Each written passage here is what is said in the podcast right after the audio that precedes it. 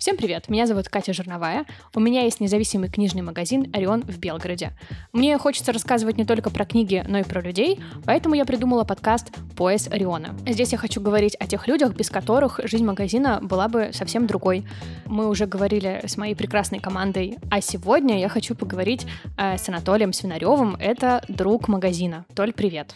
Всем привет. Я хочу рассказать э, нашу историю знакомства так, как я ее помню. Летом 22 года магазин переехал из э, центра, мы находились прямо рядом с площадью, на, в другой район города, который называется Харьковская гора, и мы находимся прямо напротив э, технологического университета. Ты там учишься, да? Да, и по совместительству еще и работаю. После переезда у нас появилась другая классная молодая аудитория, это то, чего нам очень сильно не хватало. И у нас появилась возможность красиво оформить витрину, потому что до этого мы находились в историческом здании, и вообще нарушать фасад было нельзя, много чего было нельзя. И вот я на радостях расставляла значит, в новой витрине красивые книжечки, подбирала самые яркие провокационные обложки, и тут, то ли залетаешь ты, а, показываешь пальчиком в книгу кожи Евгении Некрасовой и говоришь, мне не важно, про что эта книга, у нее очень крутая обложка, в общем, все, я ее забираю, я пошел. А надо сказать, что у книги действительно очень крутая обложка. Да, ну, так привлекла меня, да, даже истории, в принципе, я ее полностью прочитал. Вот. Э, в общих чертах я не буду там рассказывать, мне просто очень сильно история это завораживает которая там была описана вообще. Ну, давай мы прям, прям пару слов мы скажем, что это история, которая разворачивается в двух временных пластах. Короче, там история про то, что период э, рабства э, рассматривалась две стороны. Сторона э, темнокожих и сторона светлокожих. И они решили поменяться друг другом э, местами, грубо говоря, кожей как mm-hmm. и называется книга. И как раз-таки там дальше вот и описываются все те моменты, которые с ними происходят, и они переворачивают э, их взгляд на жизнь в целом. Ну, мне кажется, сейчас это будет очень пафосное заявление, но О. мне кажется, что книга эта перевернула и твое отношение к чтению тоже. Да или нет? Э, ну, отчасти да. И после того, когда я купил кожу, э, я купил Потом, спустя пару месяцев, э, вторую книгу, это был «Дворец сновидений». Отличный выбор. Да, я ее прочитал, когда ехал в Москву к своей девушке. Я ее прочитал от и до. Э, концовка меня очень сильно удивила. В том плане, что слишком резко все обострилось, изменилось.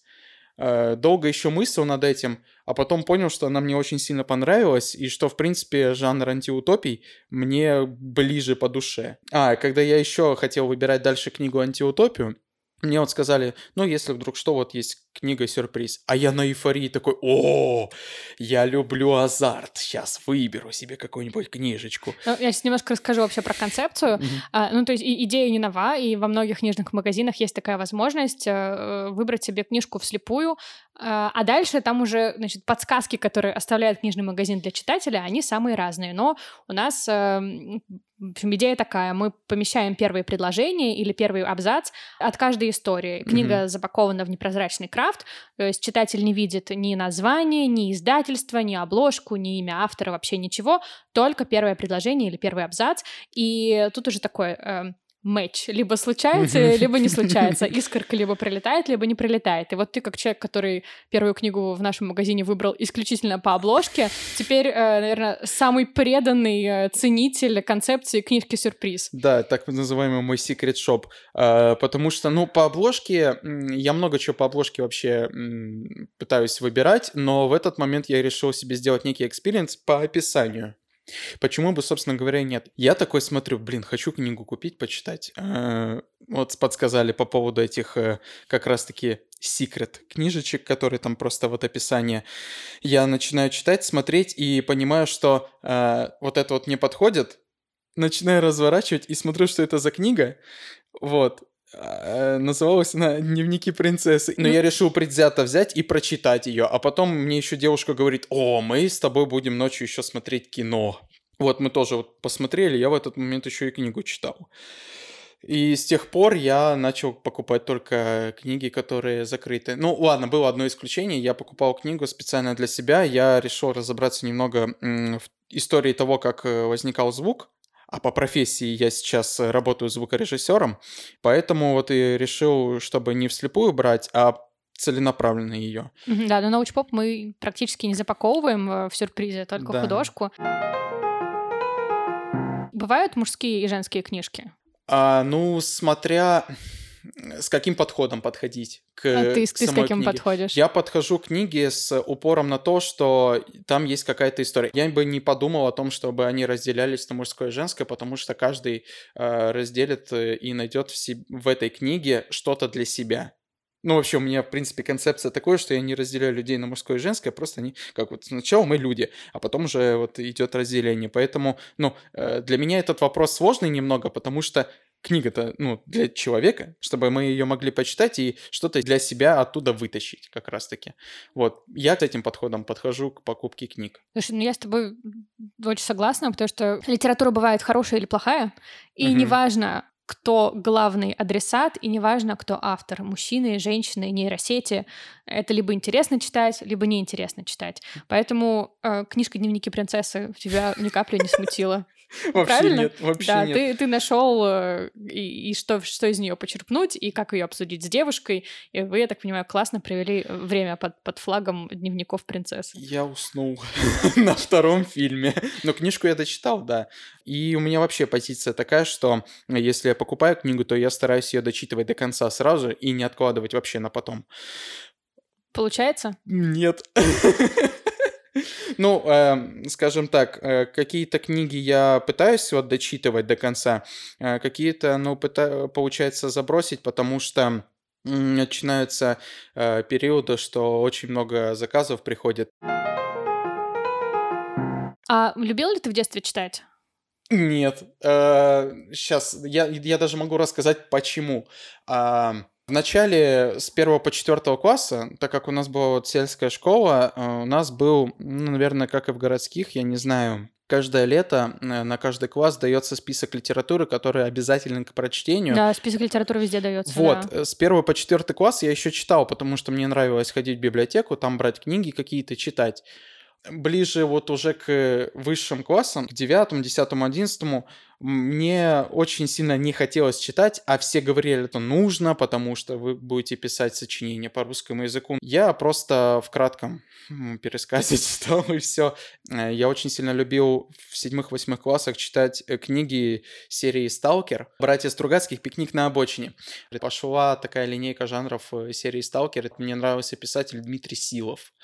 Он писал различные законы, там «Закон стрелка», «Шрама» и вроде бы группы экскорта он тоже писал обалденно. Оно мне нравится тем, что ты находишься как будто бы вот в этой зоне отчуждения, и ты как главный герой. И там очень подробное описание. И мы с ребятами очень сильно любили делать эм, ролевые игры по подобию того, что мы пишем описание своего персонажа, и как будто бы мы там выходим в... Ну, это очень долгая э, история. Ролевые игры по книжкам? От книг ролевые игры придумывали для себя, чтобы как бы быть этой книгой. Ребята в сельской школе таким занимались? Не только в сельской, это когда я еще начал знакомиться с соцсетями. Первое вот это была Аська. Mm-hmm, ICQ. Да, ICQ, да. Вот, и там были ролевые чаты, и мы туда заходили и как раз-таки вот придумали. Ну, то есть не только с теми ребятами, которые со мной учились в школе, но и с другими, с других э, городов. Слушай, ну это очень классное увлечение. Ты говоришь, что ты в школе не любил читать, но на самом деле ты мне только что выкатил огромный список того, что ты читал. Ты просто, наверное, не но очень я любил... Не любил ч... Да, я не любил читать то, что рекомендовала школа, именно вот классическую литературу, потому что, ну, я не знаю, э, слишком э, заезжено, слишком много обсуждений по этому поводу. Можно это уже в интернете найти. Угу. Да, ты говоришь о том, что э, скорее ты найдешь какие-то созвучные тебе смыслы в современной да. литературе, чем в классической литературе. Да. Абсолютно понятная позиция. Я так немножко, э, как поправлю воображаемые очки и скажу, что э, классическая литература, несмотря на то, что она написана 100, 150, 200 лет mm-hmm. назад, э, она каким-то волшебным образом оказывается созвучной э, сегодняшнему дню, просто потому что люди не так сильно меняются. Да. В конечном счете книжки про людей могут поменяться декорации, но людские взаимоотношения остаются теми же самыми. И, наверное, поэтому она каким-то образом может быть актуальной до сих пор, но это совершенно уважаю твое право читать только современную литературу. Ее, ее могут рекомендовать именно старую классику, но нельзя обязывать ее прочитать. Да, это я с тобой согласна. Вот я э, уже упоминала э, Даниэля Пинака и его книгу «Как роман». Мне кажется, я буду говорить о ней при первом удобном случае. Права читателя. Право не читать — это твое первое неотъемлемое право. Ты можешь отказаться от чтения классики, и совершенно ничего от этого страшного не произойдет. Ты можешь вдруг в какой-то момент решить, что Достоевский просто твой дружище-пирожище, и читать Достоевского ночь напролет.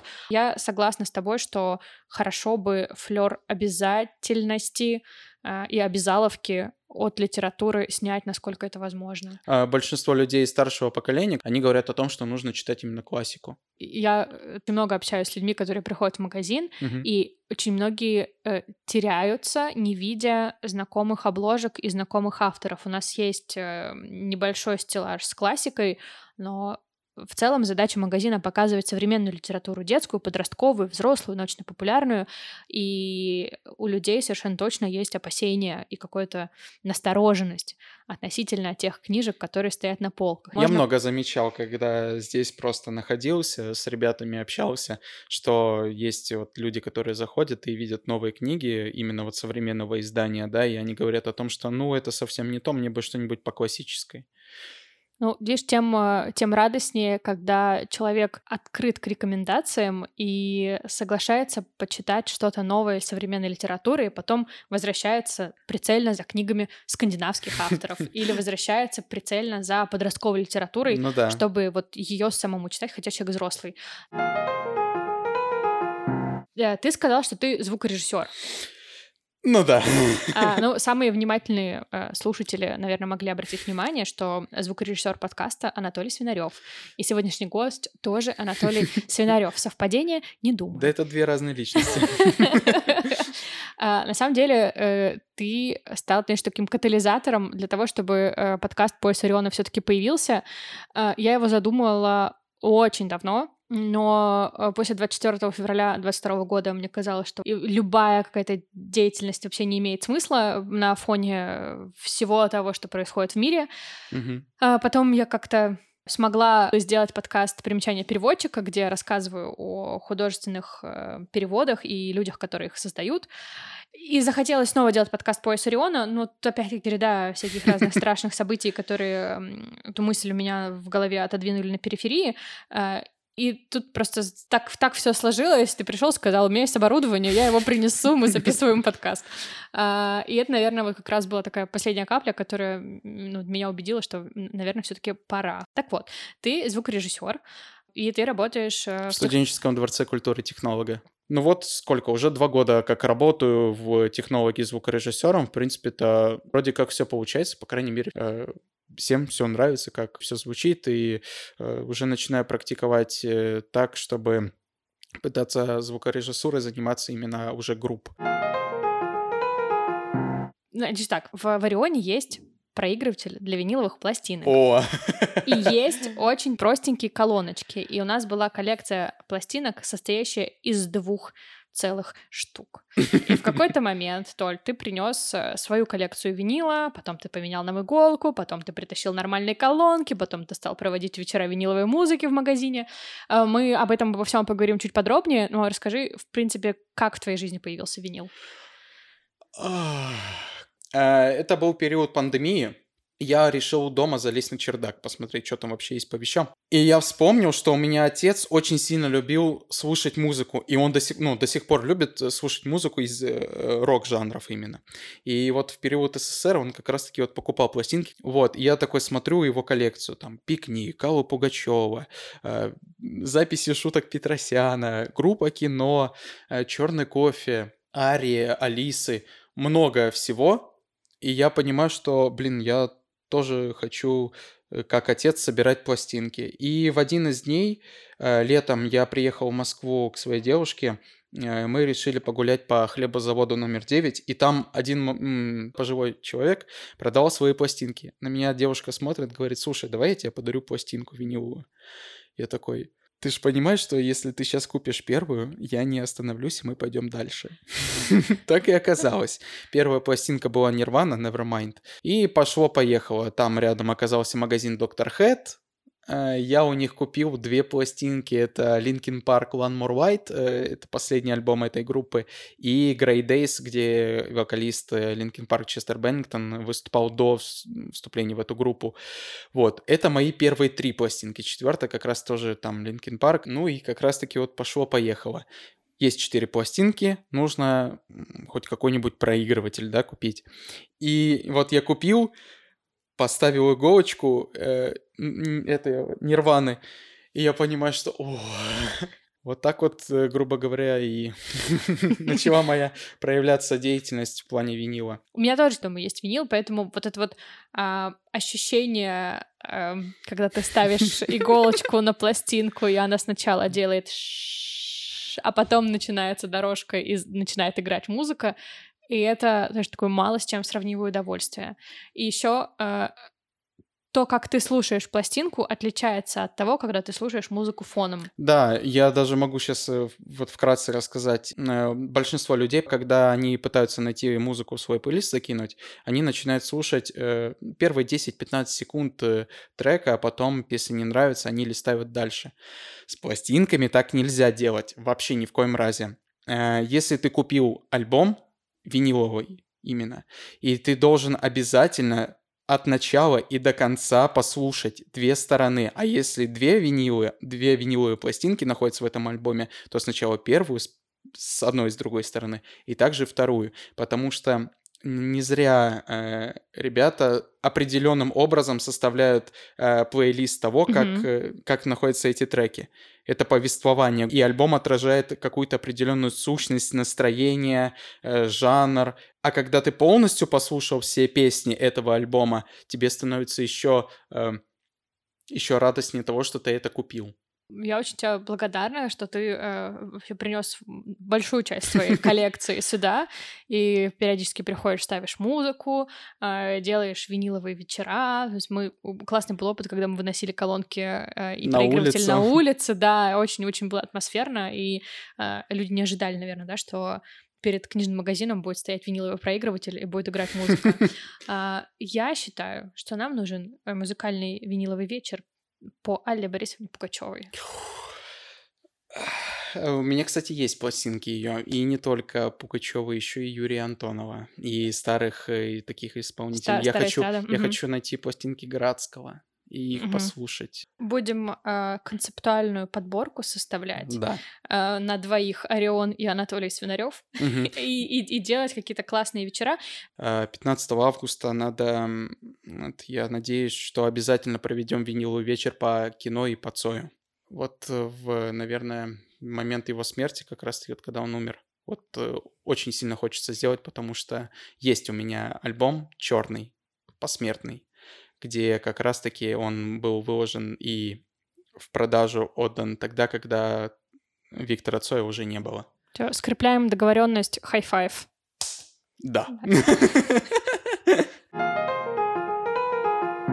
Ты говорил, что э, наблюдал, как ребята общаются с посетителями в магазине, как продают им книжки, и я знаю, что ты достаточно много времени проводишь в магазине, пьешь кофе, читаешь книжки, занимаешься какими-то своими делами. А как так получилось, что Орион стал для тебя э, не просто местом, где ты покупаешь книжки, а местом, где тебе классно проводить время? Здесь атмосферно. В свободное от работы время прихожу сюда. В общежитии скучно одному находиться, поэтому, ну вот, э, хорошо, что есть книжный независимый Орион, куда можно вот прийти как раз-таки пообщаться с ребятами, узнать что-то новое. Они, э, я точно знаю, занимаются поэзией. А я в свое время тоже писал стихи.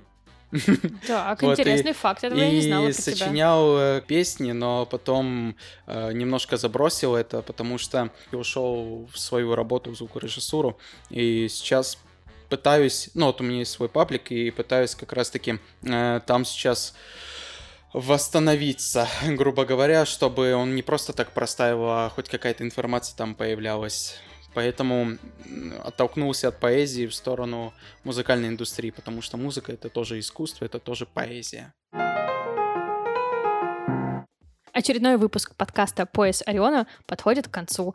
В описании выпуска вы найдете название книг, которых мы с Анатолием сегодня обсудили, музыкальных композиций, группы альбомов, которые он порекомендовал. Подписывайтесь на наши соцсети, оставляйте комментарии, рассказывайте про подкаст друзьям. Каждый ваш лайк, шер и прочие э, действия СММные будут очень ценны для нас. Если вы хотите поддержать подкаст и независимый книжный Орион, то приходите к нам в комментарии и делайте заказы книг. Мы бережно доставляем книжечки по России и миру. Меня зовут Катя Жирновая. Гостем выпуска был Анатолий Свинарев. Он же будет монтировать его, сводить и делать прочую звукорежиссерскую магию энергию. Расшифровка выпуска Ксения Шиховцова. Спасибо, что выбрали провести это время вместе. До новых встреч!